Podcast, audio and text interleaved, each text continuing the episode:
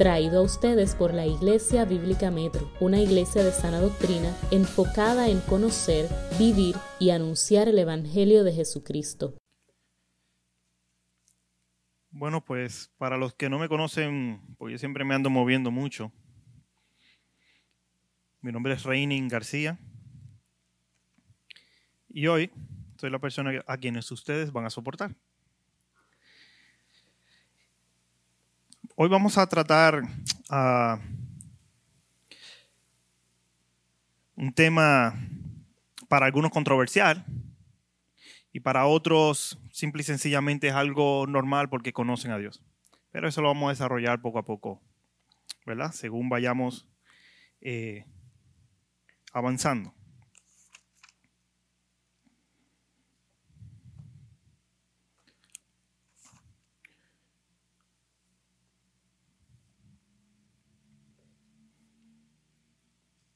Muy bien. El capítulo de hoy se titula, el capítulo 13, se titula Principios bíblicos de relaciones internacionales y guerra. Bien, yo quería hacer una pequeña introducción antes de entrar al tema, ¿verdad? Porque para entender este tema es necesario comprender dos cosas. Número uno, la santidad de Dios. Y número dos, la gravedad del pecado.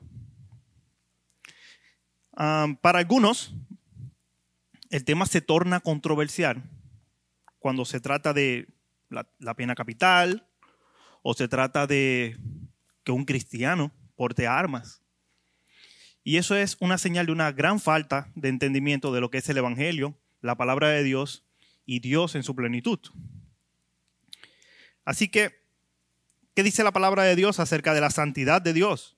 En 2 de Crónicas 6:18 dice, el rey Salomón expresándose una vez ya construyó todo el templo, dice, pero ¿morará verdaderamente Dios con los hombres en la tierra? Si los cielos y los cielos de los cielos no pueden contener, ¿cuánto más esta casa que yo he edificado? Es la expresión de Salmón. Ahora, Job 15, versículos 14 y 6 al 16, dice, ¿qué es el hombre para que sea puro o el nacido de mujer para que sea justo? Si Dios no confía en sus santos y los cielos son puros ante sus ojos, cuanto menos el hombre, un ser abominable y corrompido, que bebe la iniquidad como agua. Así que la palabra del Señor presenta a un Dios santo, plenamente puro, y los hombres de Dios dicen, aún los cielos no te pueden contener. ¿Y qué dice el hombre? Que se toma la iniquidad, se toma el pecado como si fuera un vaso de agua, ¿verdad?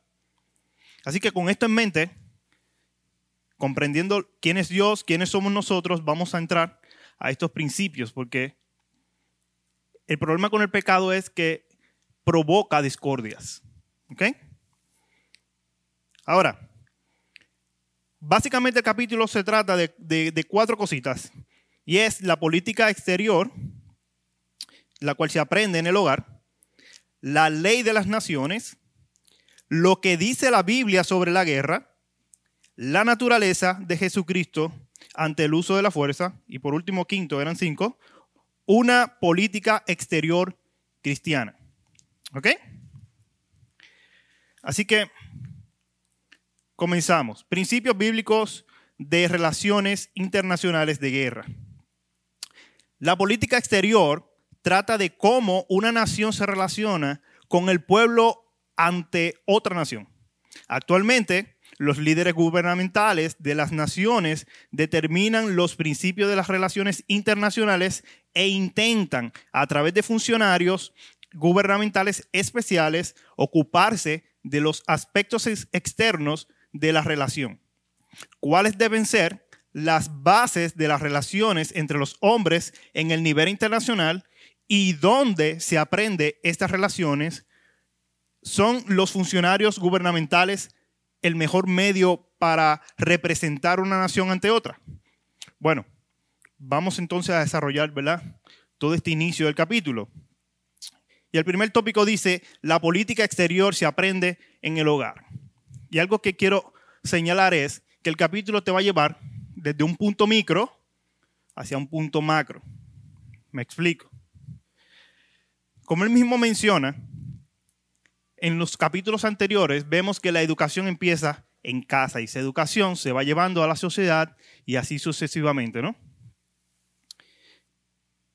Dice el primer párrafo del primer tópico. Como lo hemos mencionado en el capítulo 8, es en el hogar, es el hogar la primera esfera de la sociedad y por esto es el primer lugar donde son implantados los principios de relaciones interpersonales en la gente. Las relaciones interpersonales aprendidas en el hogar afectarán la manera en que las personas se relacionen en los negocios, la iglesia, las organizaciones e internacionalmente. Bien, ¿qué es lo que está diciendo el autor? Básicamente eso, la educación empieza en casa. Pero, ¿qué tipo de educación? Pues nosotros como creyentes debemos de hablar la verdad, comunicar la palabra de Dios a nuestros hijos, nuestra familia. Si usted piensa bien, quizá no lo ha pensado, pero si usted se detiene a pensar, todos nosotros nos relacionamos todo el tiempo, todos los días. La vida básicamente se trata de relaciones. La relación de papá a mamá, papá con hijo, mamá con hijo, hijo con abuela, abuela con nieto, eh, nieto con abuelo, abuelo con nieto, hermanos, luego sale amigos, vecinos, compañeros de clase, compañeros de trabajo, mis mascotas, presidentes. Si usted lo piensa bien, el ser humano todo el tiempo se está relacionando. Así que el segundo párrafo dice, el hogar es donde se aprende la política exterior, cómo debe el, niño aprender a comportarse fuera del hogar. El hogar es la primera zona de guerra, en el sentido de que los hijos pueden meterse en pleito entre ellos. Aquí aprenden a resolver conflictos, a trabajar juntos y a hacer la paz. También aprenden a escuchar a los pacificadores. En este caso es papá y mamá. Es la autoridad inmediata de los niños, ¿no? ¿Qué dice ahora eh, el último párrafo abajo? Ese, último, esa última oración dice, la palabra, la ley de Dios, provee las bases para las relaciones apropiadas. No solamente entre Dios y el hombre, sino también entre los hombres y consecuentemente entre nación y nación. Ahora, los mandamientos y la política exterior. Los primeros cuatro mandamientos tratan de nuestra relación con Dios. Los últimos seis de nuestras relaciones con nuestros semejantes. Amar a nuestro prójimo como a nosotros mismos revela cómo somos para tratar a las naciones vecinas. Básicamente, ¿de qué se trata los diez mandamientos? Los primeros cuatro, nosotros con Dios, los últimos seis. Entonces, desde casa hacia afuera, desde micro a macro. Nosotros con Dios, yo soy papá, mis hijos, mis hijos afuera. ¿Ok? Quinto mandamiento. Vamos a, vamos a leer. ¿Quién lee el quinto mandamiento?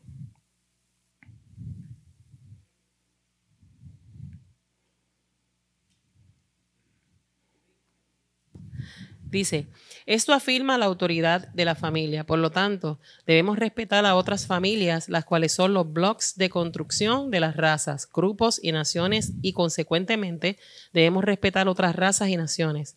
Ninguna acción de política exterior debe debilitar la unidad familiar como el bloque básico de construcción de la sociedad. Eso es correcto. Y aquí tu mandamiento dice, honra a tu padre y a tu madre.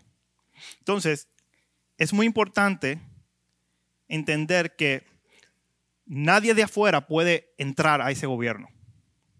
¿Ok?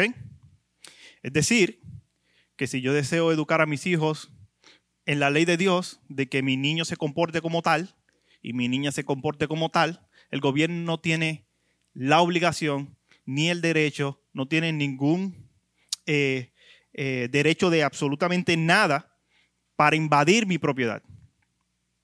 Y para colmo, amenazar o obligar a hacer algo. Sexto mandamiento, no matarás. ¿Quién me lo lee?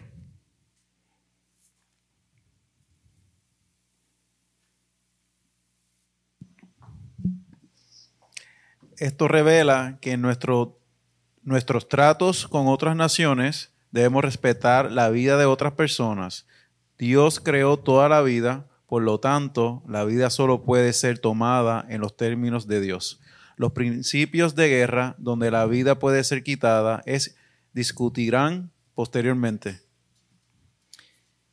Entonces, ¿alguna vez he escuchado cuando alguien dice, no, pero la Biblia dice no matarás?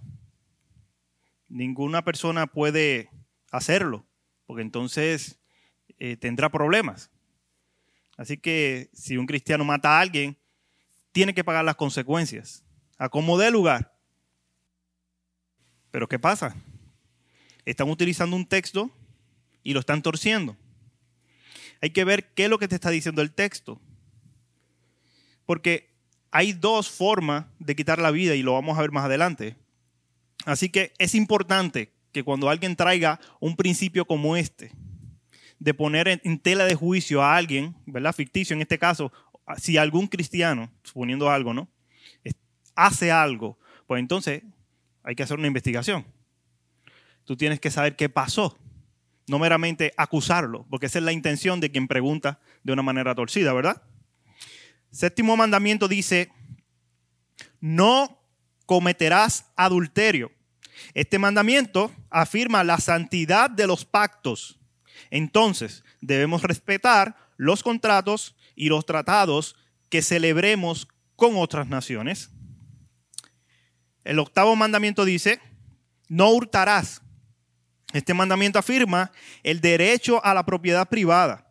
Debemos respetar los derechos de la propiedad de los ciudadanos de otras naciones.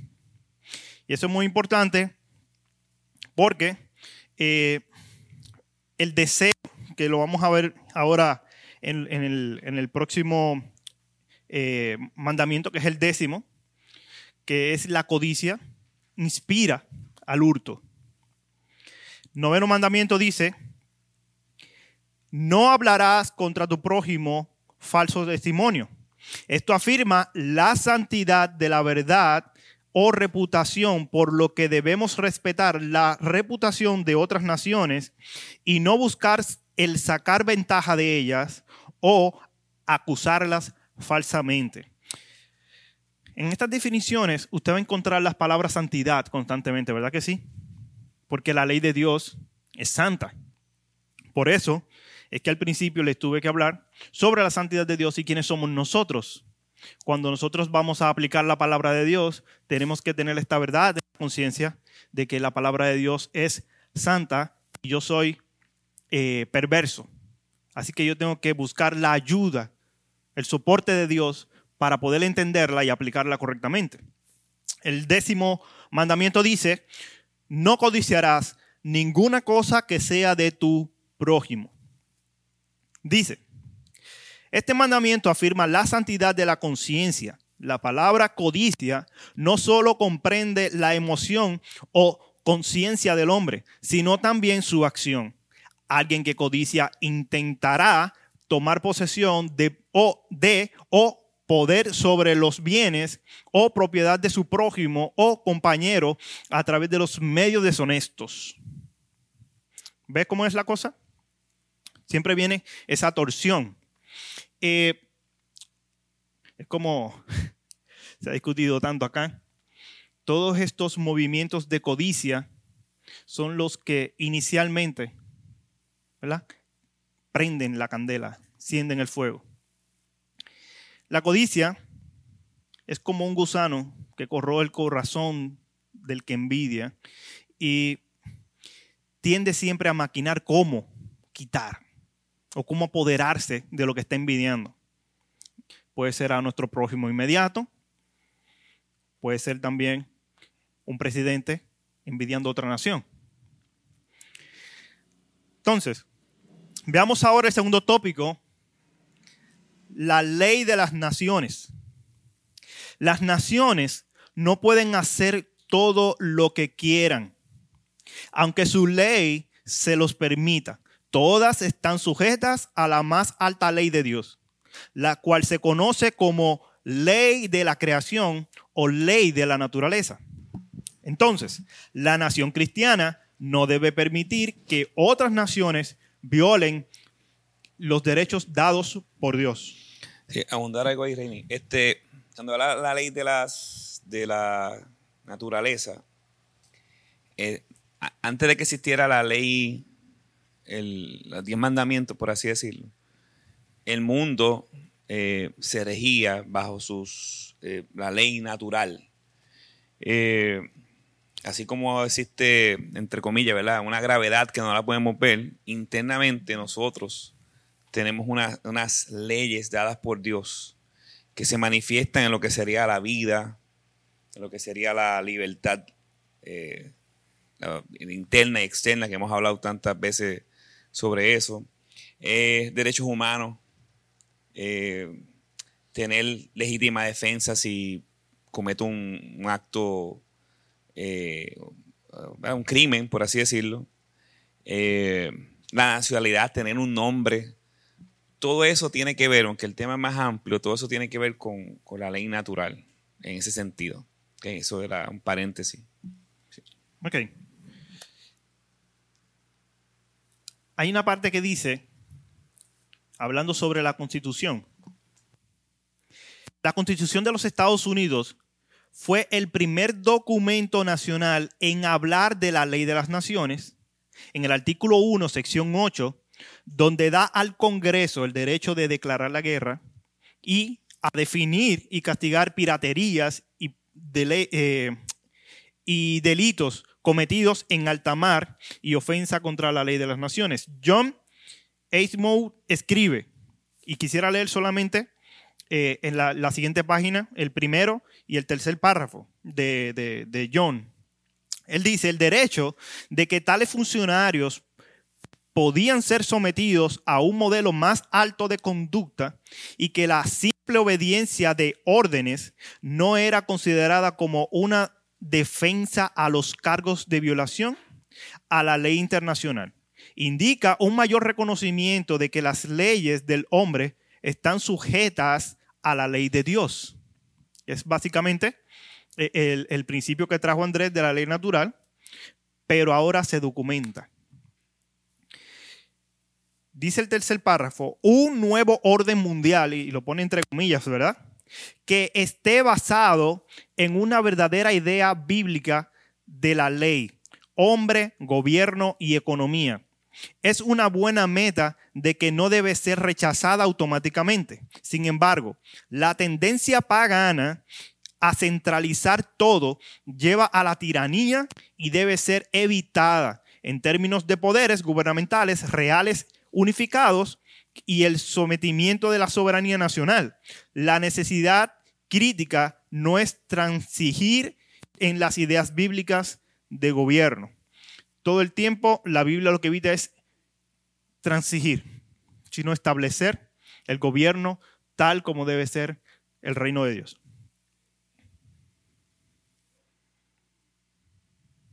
Este libro fue escrito en el 93 algo que estamos viendo ahora es el sometimiento de la soberanía nacional. Eso lo estamos viendo, cada nación es soberana, eh, tiene su, autonomía dentro de todo. Pero a través de, diferentes cambios, como en Chile cambió la constitución, entre otras cosas, estamos viendo el sometimiento de las naciones a un gobierno central eh, mundial. Eso se ve claramente. Y lo vimos con lo que sucedió con el tema del COVID. Se supone que cada nación, en su derecho, tomaba las, las precauciones que entendía. Pero los consejos eh, se convirtieron en leyes y, eso, y, por ejemplo, países que no lo querían hacer eh, tuvieron muchos conflictos por no hacer lo que la ONU o, el, o la Organización Mundial de la Salud estaban estableciendo. Eso, eso es someter la soberanía a las naciones, entre otras implicaciones. Entre otras implica- claro. No, y que eh, eh, si lo hacemos un poco más pequeño, yo sé que usted ha visto quizás las noticias, cómo ahora el gobierno nuestro, y no de ahora, ¿verdad? Pero nuevamente amenaza a comerciantes para que haga X o Y cosa, ¿no? Entonces, hay otras cositas que vamos a ver más adelante, pero usted sabe que el gobierno está puesto por Dios para castigar la maldad. Y si usted va a un lugar y en ese lugar el dueño de, tal negocio le dice, tienes que obedecer esto, usted puede preguntarle por qué, porque él no está cometiendo ningún pecado, ni usted tampoco. Entonces, es ahí donde entran, ¿verdad? Es- esos roces y nosotros como creyentes debemos de pararnos firmes utilizar todas las herramientas que Dios nos da, todo conocimiento para defendernos. Porque hay una ley que se está violando, ¿no? Y esta ley es la palabra de Dios. Lo que dice entonces la Biblia sobre la guerra. En nuestro breve vistazo sobre este tópico, básicamente lo que se va a ver es, como vamos a decirle, pinceladas, ¿no? Porque es un tema muy amplio. El primer tópico dice la intención original de Dios para los asuntos humanos. Dios creó originalmente al mundo sin pecado ni violencia, lo que significaba un mundo sin necesidad de un gobierno civil. Cuando menos como lo entendemos hoy, eso lo puede ver en Génesis 1, un mundo sin pecado ni violencia significa un mundo sin crímenes, ni castigo, ni fuerzas policíacas o militares o guerras. Yo sé que, que- que hay países que todavía practican ciertas cosas y es porque tal crimen no, no ocurre tanto como aquí. Los otros días creo que fue eh, Andrés, estaba comentando que él podía dejar su laptop y su computadora en un sitio sin problema, pero si usted hace eso en nuestro lado, no van a pasar dos minutos. Quizás se da media vuelta y ya desapareció todo. Entonces, lo que está apuntando el escritor aquí es que al principio no había esa necesidad. Antes de que el hombre pecara y fallara en contra de Dios. No había necesidad de absolutamente nada de esto porque Dios mismo gobernaba absolutamente todas las cosas. Aún lo sigue haciendo, pero estamos hablando en términos humanos, ¿no? Cómo el pecado o cómo el pecado cambió la intención original de Dios. Adán, el primer hombre, se rebeló contra Dios y desde entonces ningún hombre ha exhibido la naturaleza libre de pecado. El primer acto violento fue cuando Caín mató a Abel.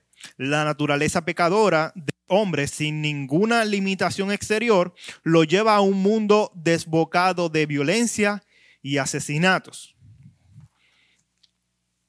Entonces, ya la siguiente página dice la Biblia nos insta a poner nuestro enfoque central en la esperanza de un futuro sin guerra.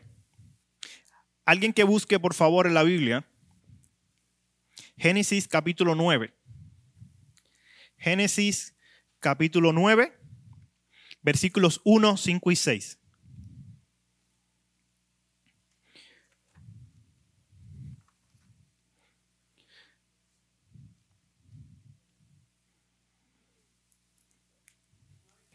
Capítulo 9, Génesis capítulo 9, versículos 1, 5 y 6. Ok. Dice, y Dios bendijo a Noé y a sus hijos y les dijo, sean fecundos y multiplíquese y llenen la tierra. El 5. De la sangre de ustedes, de la vida de ustedes, ciertamente pediré cuenta a cualquier animal, y a cualquier hombre pediré cuenta. De cada hombre pediré cuenta y de la vida de un ser humano. ¿Y cuál me falta? Versículo 6. ¿lo El leíste? 7, el 6. El 6.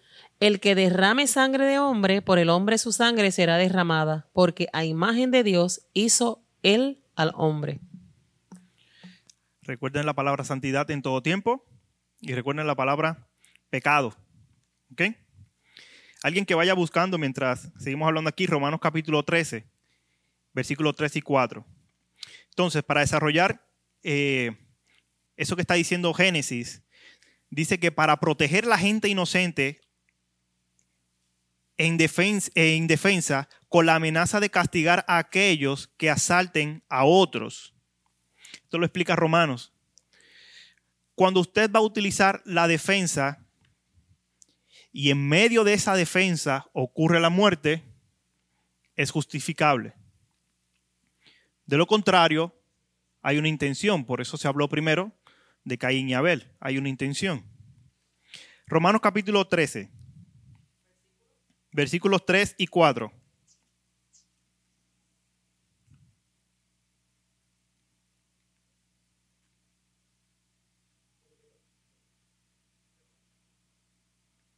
Bueno, bueno. Porque los gobernantes no son motivo de temor para los, que buena con- para los de buena conducta, sino para el que hace el mal. Deseas pues no temer a la autoridad, haz lo bueno y tendrás elogios de ella, pues es para ti un ministro de Dios para bien. Pero si haces lo malo, teme, porque no en vano lleva la espada, pues ministro es de Dios, un vengador que castiga al que practica lo malo. Eso es lo que hablamos ahorita. ¿Ves? La palabra de Dios enseña que sí, toda autoridad es puesta por Dios y toda autoridad es eh, responsable de hacer ver el mal y castigarlo. Es practicar la justicia. Y número dos, como aplicación, alguien que busque Primera de Pedro, capítulo 2, versículos 13 y 14, dice que para castigar a aquellos que no pueden refrenarse a sí mismos y cometan hechos malos e injustos contra otra persona. La palabra en Primera de Pedro, según Primera de Pedro capítulo 2, versículo 13 y 14 que dice, Someteos por causa del Señor a toda institución humana, ya sea el rey como autoridad o los gobernadores como enviados por él, para castigo de los malhechores y alabanza de los que hacen el bien. Porque esta es la voluntad de Dios para que haciendo el bien hagáis enmudecer a la ignorancia de los hombres insensatos. Ahí está. Cuando usted como autoridad, papá, mamá, jefe de negocio que tiene empleados, policías, etcétera, etcétera, etcétera, toda figura de autoridad, procure alabar el que hace el bien. No tan solo de castigar el mal, sino de hacer notar el bien. Es su trabajo también. No puede dejar las cosas a mitad. Porque entonces eh, va a ser como, vamos a ponerle, el policía malvado, que simplemente regaña, rega- regaña, pero nada más. No. Toda autoridad debe de reconocer cuando las cosas están bien y alabarlo. Dice el razonamiento fundamental para el gobierno, la pena capital y la guerra. Entonces viene el valor que Dios pone, pa- pone sobre la vida humana inocente. Aquellos que violan nuevamente la, la santidad de la vida humana a través del asesinato pierden su propia protección. Cuando la Biblia te dice que el hombre es hecho a la imagen de Dios, te está diciendo eso no lo toques. Eso tiene un estándar inalcanzable. Por eso es que Jesús resume la ley en amarás al Señor tu Dios con todo tu mente y tu corazón y a tu prójimo como a ti mismo. Es una admiración por Dios. Y cuando ves al hombre, admiras a Dios de lo que hizo. Eso es la imagen de Dios. Entonces, hay dos clases de muertes. Número uno, matar gente inocente. Esto es asesinato. Esta es injusta, ilegal y rechazada por Dios. Eso lo podemos ver en Éxodo 20:13. La segunda matar gente culpable de crímenes contra otros. Esto es lo, lo que se conoce como la pena capital. Esta es justa, legal y apoyada por Dios. Éxodo 21, 12. Esta, sin embargo, debe de ser ejecutada solamente de dos maneras para que sea justa. La primera, por las autoridades gubernamentales, después de un proceso legal adecuado. A esto se debe que Jesús no condenó a la pena capital contra la mujer acusada de adulterio. A veces leemos, ¿verdad? Esta, esta historia de Jesús tratando de interceder y salvando a esta mujer de que muriera apedreada. Y no nos preguntamos qué pasó, porque si él es justo, él tenía todo el derecho de apedrearla, ¿cierto? Pero Jesús no trabajaba en el gobierno. Jesús no tenía la posición correspondiente para juzgar a esta mujer en términos humanos. ¿Ok? Quería hacer un pequeño comentario.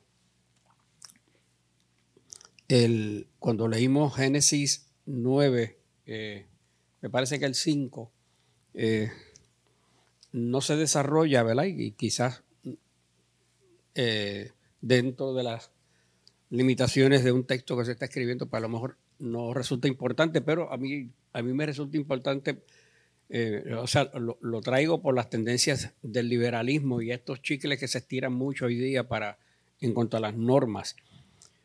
Esa, esa pena capital dice que se, refirió al hombre que derramara sangre por el hombre, pero también incluyó, incluía a los animales.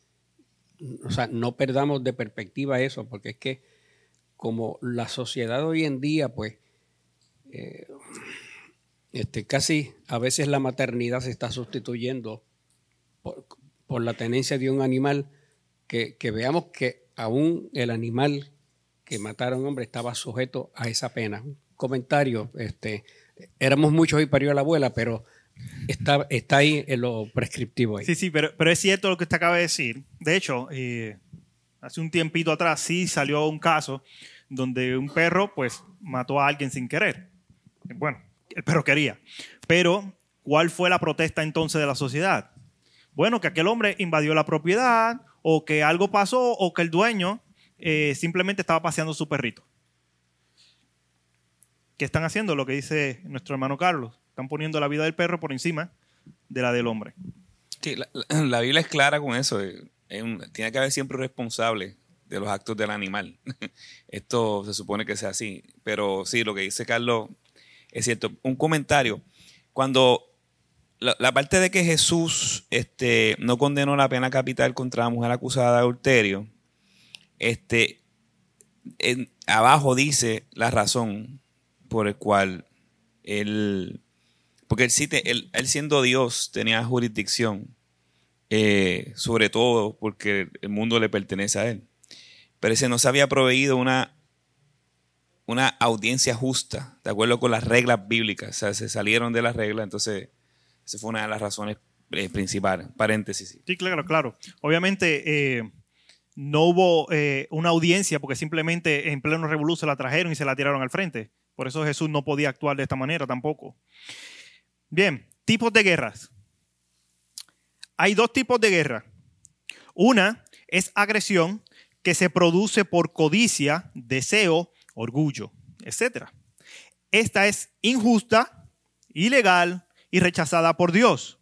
La segunda es aquella que se produce por la necesidad de defender contra un agresor. Esta es justa, legal y apoyada por Dios. Es lo mismo que hemos tratado, lo único que ahora se está llevando a la guerra. Se empezó en casa, desde micro, y se está llevando al más macro. Pero los principios siguen siendo iguales, no se ha torcido nada. Por eso empieza casa, papá y mamá. Principios bíblicos de la guerra. Entonces, ¿verdad? ¿cuáles son esos principios de la guerra en la Biblia? La guerra no solo debe estar basada sobre los principios bíblicos y fundamentos justos, sino que también debe ser conducida dentro de los lineamientos bíblicos o de otra manera es inmoral. También puede marcar y circular esa palabra inmoral. ¿Lo está viendo? Cómo la palabra de Dios se mantiene firme en su santidad. Entonces, ¿cómo es que el hombre siempre, a través de un acto deshonesto o algún interés propio, lleno de pecado, es quien viene a dañar la cosa? Entonces, alguien que me lea la- el, prim- el primer puntito que, se, que dice ubica al liderazgo, aplasta la cabeza. ¿Qué dice ese primer parrafito?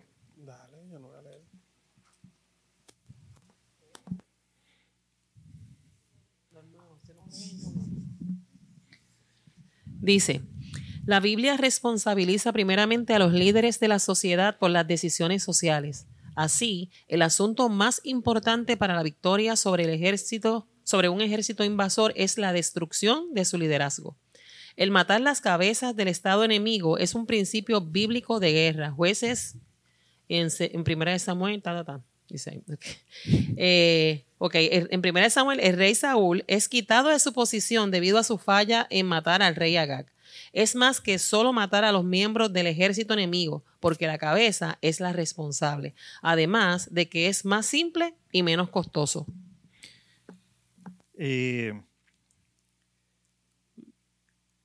es bastante común escuchar a un líder de guerra decir, esos son daños colaterales.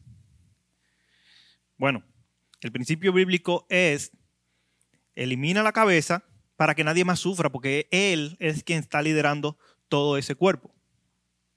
Los soldados vienen siendo como esa extensión del general, ¿no? Imagínese, por ejemplo, por dónde muere un alacrán. ¿Usted está, usted está tratado de matar un alacrán? Usted le puede dar por todos lados, y hasta que no le gaste la cabeza, el alacrán sigue moviéndose y sigue vivo. Y hay veces que usted lo pica por la mitad y él sigue. Hay que quemarlo de vez en cuando. Pero lo que les quiero traer con esto es que ese principio responsable de causar un daño mayor siempre va a ser el líder. Número dos, ofrecer la paz continuamente por medio de negociación. Número tres, la tierra y los civiles inocentes no deben ser destruidos. Son inocentes. Y usted preguntará, pero ¿cómo que tú estás diciendo si son inocentes? Si nosotros, si ellos son inocentes, ¿por qué entonces eh, en los tiempos bíblicos Dios manda matar a todas estas personas? Ellos no tenían culpa, ellos eran pueblo. Bueno, hay algo que tenemos que entender nuevamente. Dios es santo, nosotros pecadores. Dios determina qué está bien, qué está mal, qué es justo y qué es pecado.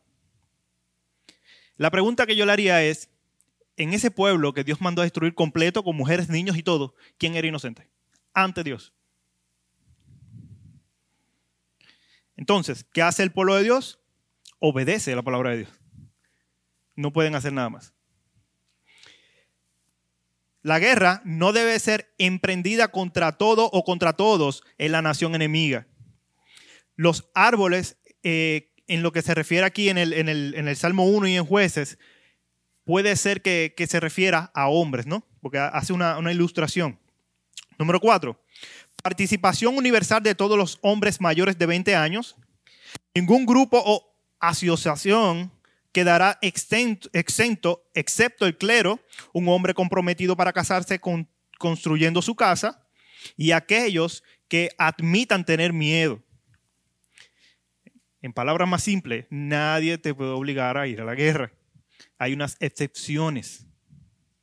Si usted está libre de un clero, si usted está libre de un matrimonio que está comprometido, o que usted simple y sencillamente no se está desmayando por el, por el miedo, usted es responsable de ir a defender y debe de obedecer. Pero si usted se muere de miedo que no se puede mover, que usted se, se enferma, se cae al piso casi muerto, pues lógicamente yo no quiero a alguien en un ejército así. Usted puede ser libre. ¿Ok? Cinco, un ejército local no nacional. Se espera que los que están cerca de la batalla envíen más hombres y apoyen más fuertemente la guerra que aquellos que están más lejos. Alguna, eh, alguna proporción del apoyo, sin embargo, podrá venir de cualquier parte.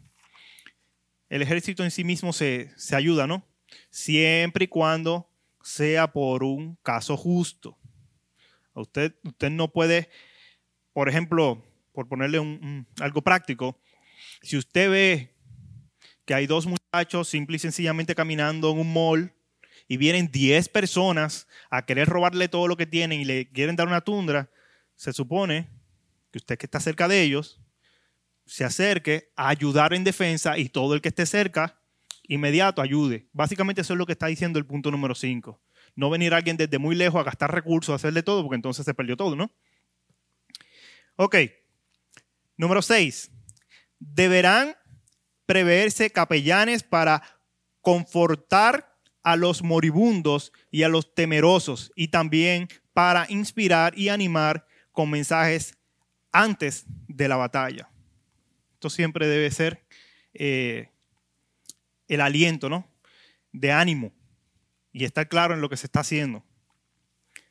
Y por ahí sigue algunos tópicos más que son 10, pero vamos a tratarlo porque hay mucho material y tenemos que avanzar un poco.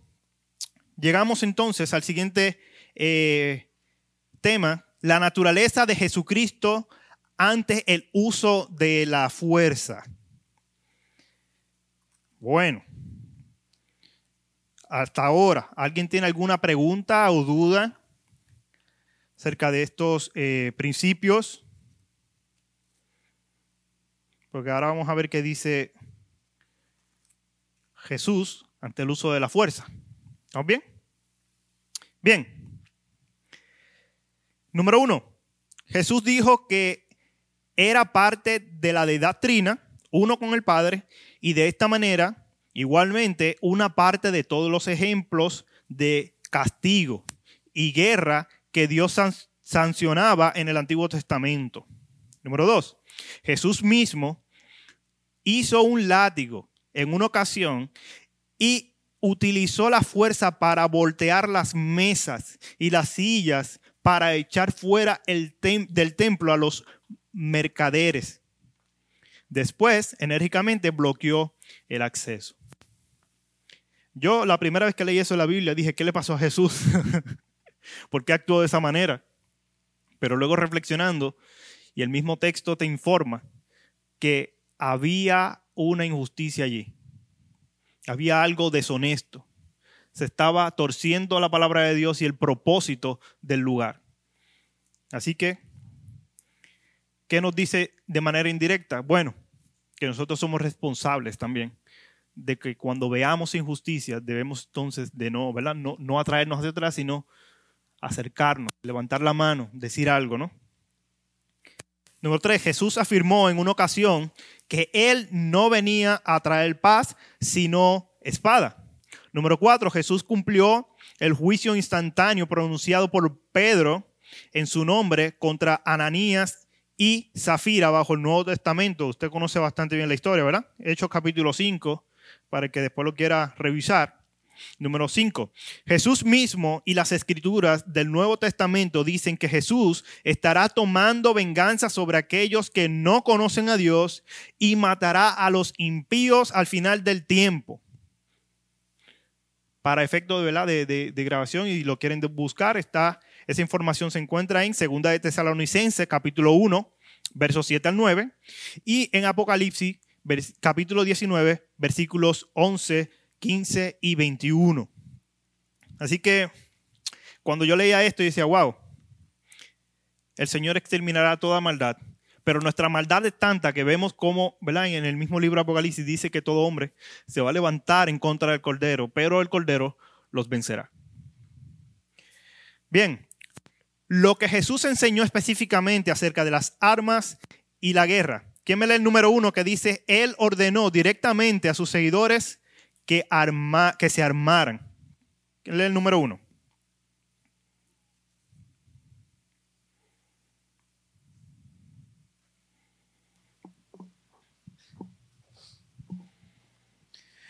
Él ordenó directamente a sus seguidores que se armaran. Al referirnos a sus primeras enseñanzas, donde él explica cómo proteger sus libertades, primero por la, por la protesta y luego huyendo, Jesús entonces estaba comunicando el principio de que la fuerza solemne debe ser usada como el tercer paso o último recurso después de, que todos los medios previos fueran agotados. Las leyes de guerra del Antiguo Testamento requerían intentos de negocia- negociación antes de iniciar la batalla. O sea que antes de iniciar un pleito bien grande, una guerra, hay que intentar el diálogo. Hay que intentar razonar, no dejarse llevar por la ira. Punto número dos, dice, él distinguió, distinguió entre armas usadas para agredir y armas usadas para autodefensa. Eso lo puede ver en Mateo 26, 51, 52. Dice, Jesús reprendió a Pedro no solo por tomar una acción ofensiva con la espada, él no dijo que todos los usos de la espada eran injustos. Jesús dijo que el uso de la espada en agresión es juzgado por Dios, no directamente desde el cielo, sino a través de otros hombres que us- usan la espada justamente en autodefensa. En esa conversación de Jesús con Pedro, Jesús está haciendo énfasis en la pena capital. Y ese es la famosa, eh, famoso texto que se ha vuelto ya un cliché, el que hierro mata, hierro muere. No, eso no se trata de eh, la ley de la cosecha y la siembra, y etcétera, etcétera. No se trata de eso. Se trata de que hay, hay un crimen y Dios lo paga de esta manera. Número tres, él distingue entre un simple insulto y una fuerza que amenaza la vida. Básicamente, es que si alguien le mete una cachetada, usted no puede decirle, dejándose llevar por el texto, sin investigarlo, de ponerle la otra mejilla simplemente. No, no, no. Si alguien le mete una cachetada, usted trate de no volverlo a hacer pecar. Usted échese para atrás. Pregunte qué fue lo que pasó. Y si usted está consciente de lo que pasó, trate entonces de humillarse, ¿no? Pero, si es a puño cerrado, la cosa cambia. Porque la intención no es simplemente ofenderlo, es destruirlo.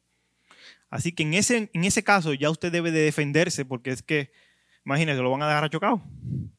Y quizás lo asalten o una vez cae al piso, quién sabe lo que pueda pasar. Usted debe de defenderse. ¿Usted sabe por qué? Porque usted también es imagen de Dios. Usted también es responsable de usted. Número cuatro, él distingue entre la utilidad de las armas para reinos terrenales y las de su reino celestial. Jesús nunca condena el uso de las armas a un nivel terrenal, sino más bien respalda su legitimidad en las naciones para proteger su libertad. Pero claramente afirma que el reino de Dios avanza en forma diferente solamente por la espada del Espíritu, la cual es la predicación de la palabra de Dios. La predicación del Evangelio para el cristiano es el arma más poderosa. Porque nuestros brazos, nuestro cuerpo, reacciona conforme a lo que hay dentro, ¿no? El pecado. Y lo único que llega ahí es la palabra de Dios. Así que ese es el arma más potente que tenemos. El Evangelio es poder de Dios. Número 5. Él nunca enseñó a ninguno de los soldados que vinieron a su ministerio a dejar su profesión militar. En lugar de esto, aún los alabó. En sus ministerios, Jesús, Juan el Bautista y los apóstoles, todos respondieron a aquellos que preguntaban qué debían hacer para estar bien con Dios. Algunas veces adquirieron la restitución de los cobradores de impuestos u ordenaron a otros a no pecar más. Pero nunca, de ninguna manera, se le dijo a un militar no usar armas. Yo pensaba en esto y decía, wow, cuánta incoherencia hay, ¿verdad? Cuando decimos que una persona no debe de usar armas, pero entonces, ¿qué hacemos con un policía cristiano? ¿Está en pecado? No. Hay con una contradicción, ¿no? La regla de la palabra de Dios es la misma para todos.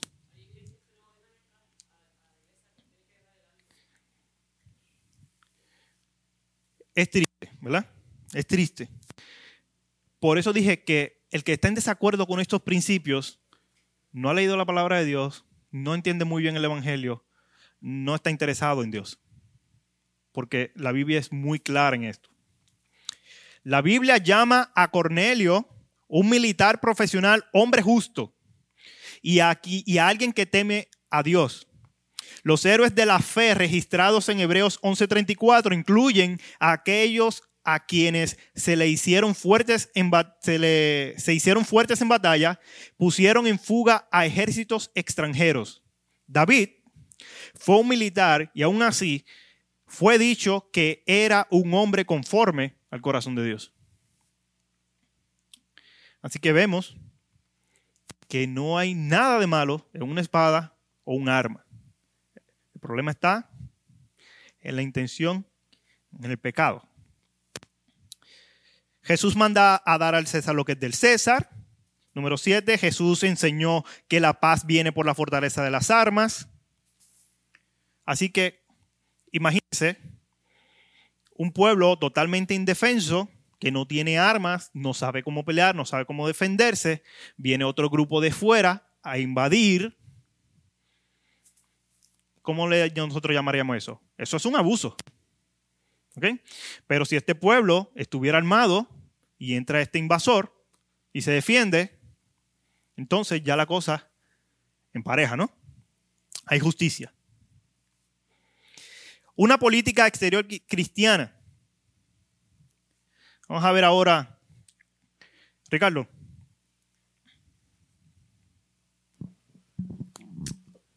Tengo una pregunta. Entonces, en base a todos estos argumentos, en base a todos estos argumentos eh, de que no es pecado en esencia el portar un arma, ¿tú dirías que el autor solamente argumenta como para decir que el cristiano puede estar armado o le recomienda al cristiano estar armado debido a los beneficios eh, que glorifican a Dios para tenerlo? No.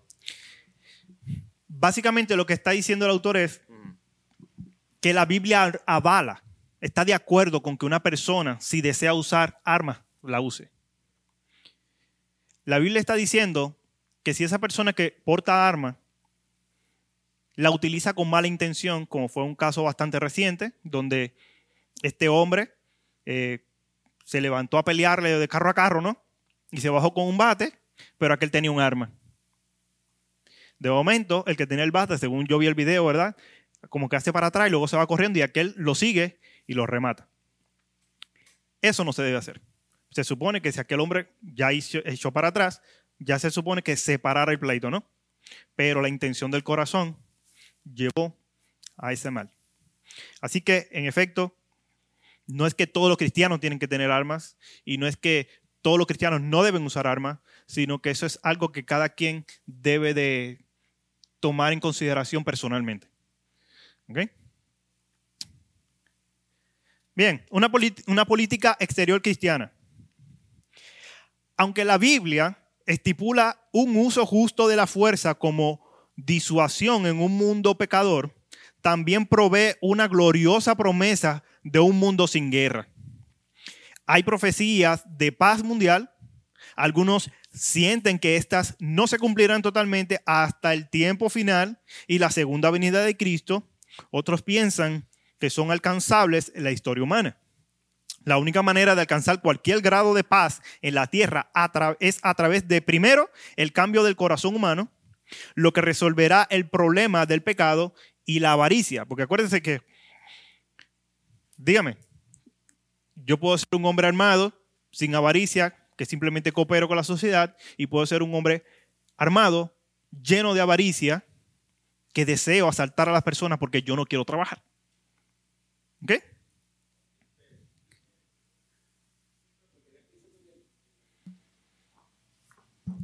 En la pregunta que hizo Ricardo, y, y, sí, puede haber una, un sentido de, inconformidad social en, en, cuanto a que los gobiernos han tendido a desarmar a la población o, hacerle difícil portar un arma.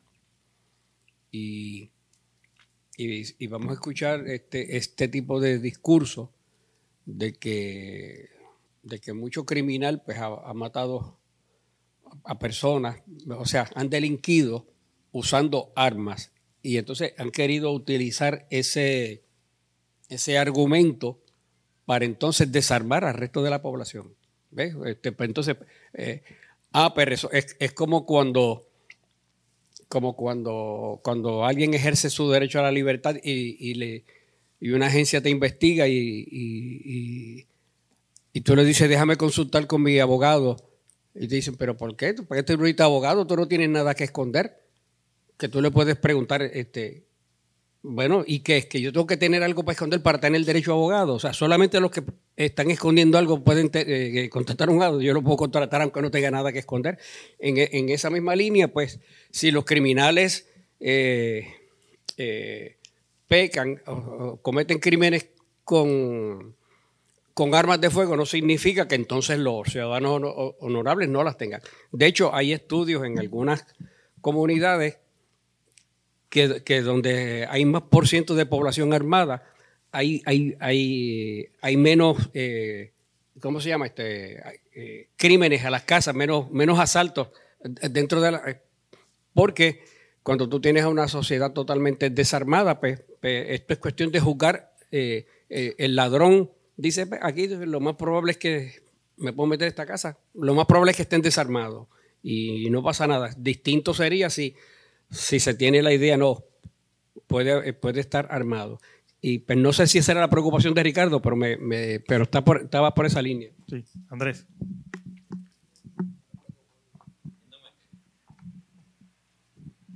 Yéndome a la línea de, de Ricardo, de, perdón, de, de Carlos. El, desde hace muchos años están tratando, por medio de eventos que pasan en las escuelas extraordinarios en Estados Unidos. Recuerda cuando salió la premier de Batman que se metió un tipo a disparar. Y, y, crea la falsa idea de que portar armas está mal, que solamente pueden tener la portación de armas o los policías, que viene siendo el Estado, eh, y ya, y los criminales. Y la gente común y corriente no puede. Entonces, eso, eso, y, esa idea es peligrosa.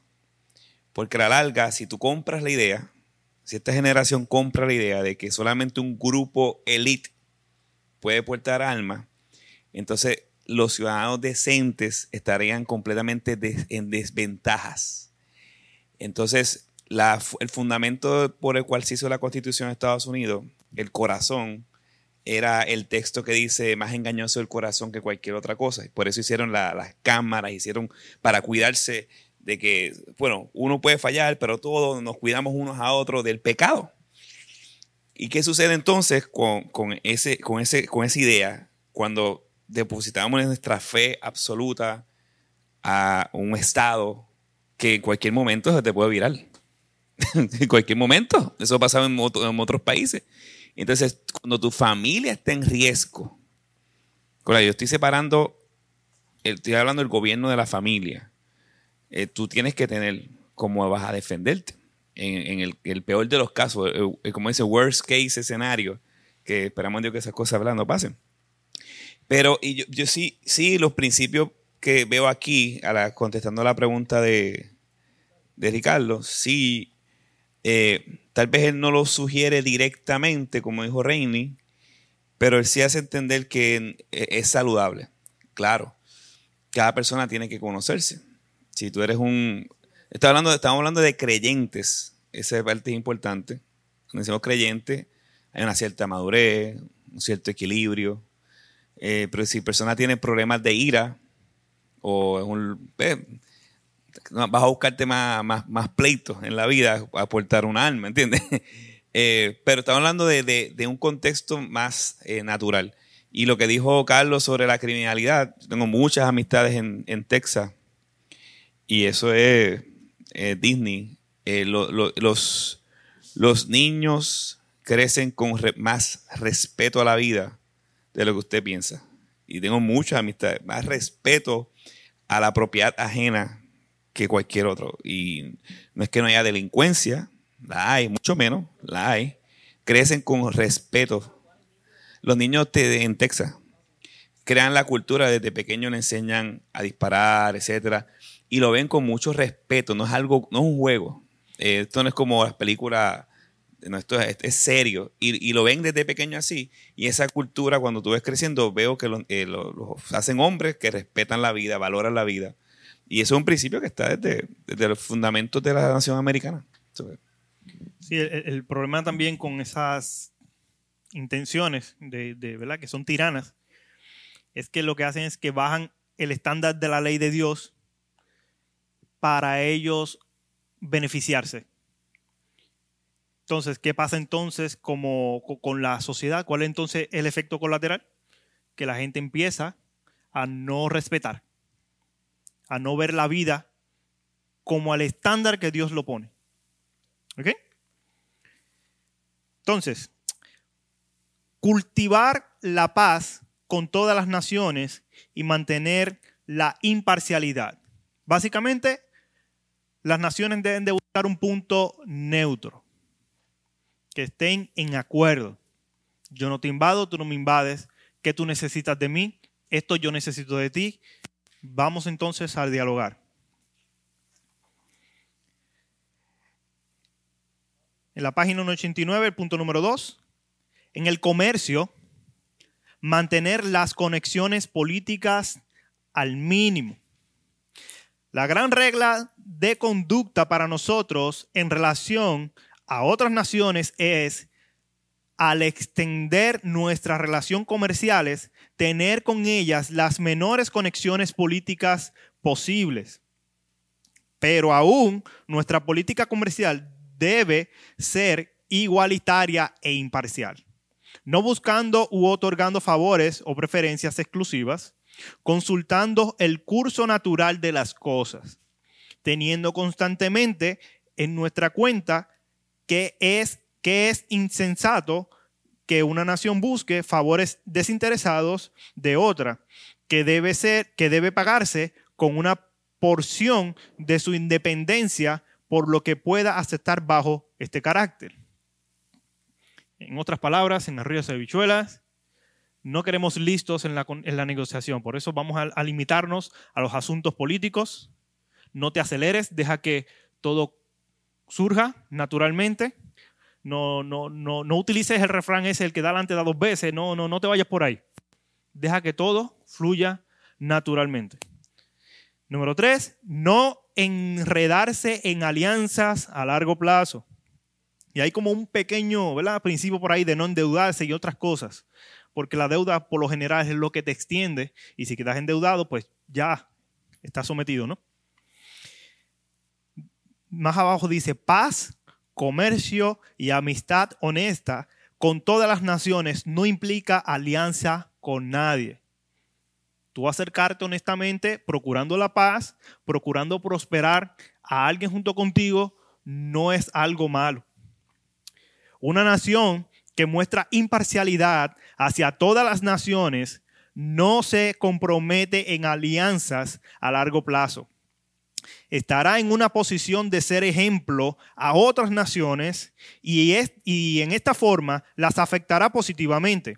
Si una nación cristiana trata a todas las naciones con igualdad y no intentan actuar como el policía del mundo, entonces las naciones buscarán más fácilmente su asesoría y juicio, permitiendo que esta nación siembre la verdad cristiana en ellos. Como por ejemplo vemos el caso de Salomón recibiendo a la reina de Seba. Eso lo puede ver en 1 Reyes capítulo 10. Básicamente, el cristiano, y más cuando es una figura de autoridad en la nación y la sociedad, es responsable de transmitir la verdad bíblica, de transmitir la sabiduría de Dios. A tal punto que ellos que te escuchan quieran seguir aprendiendo de ti.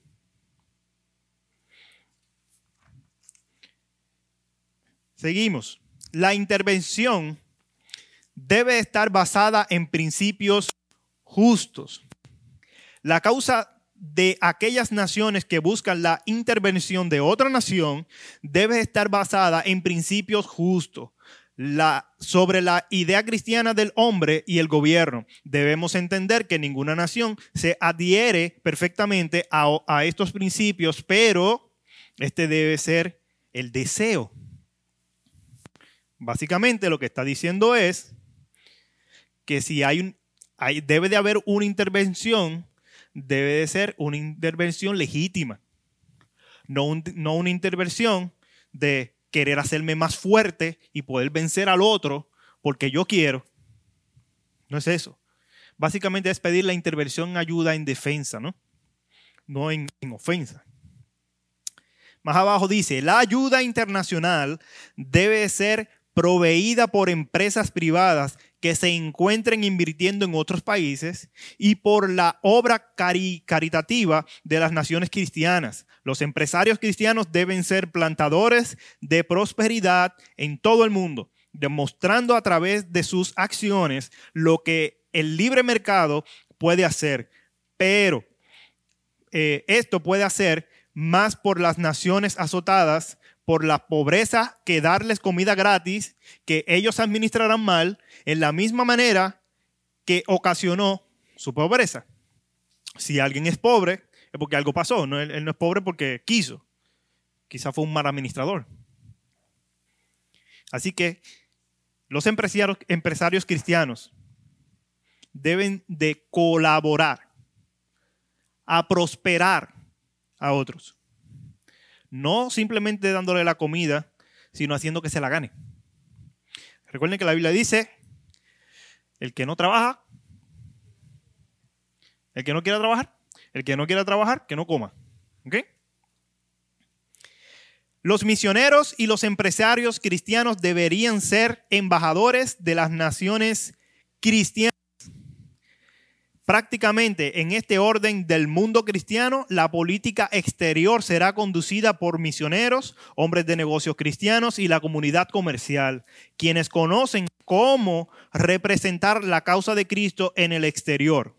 Su negocio como embajadores de Cristo no es producir términos de trans- transigir, es persuadir a hombres y gobiernos a rendirse al gobierno de Cristo. Porque el modelo correcto lo tiene Jesús, lo tiene la palabra de Dios.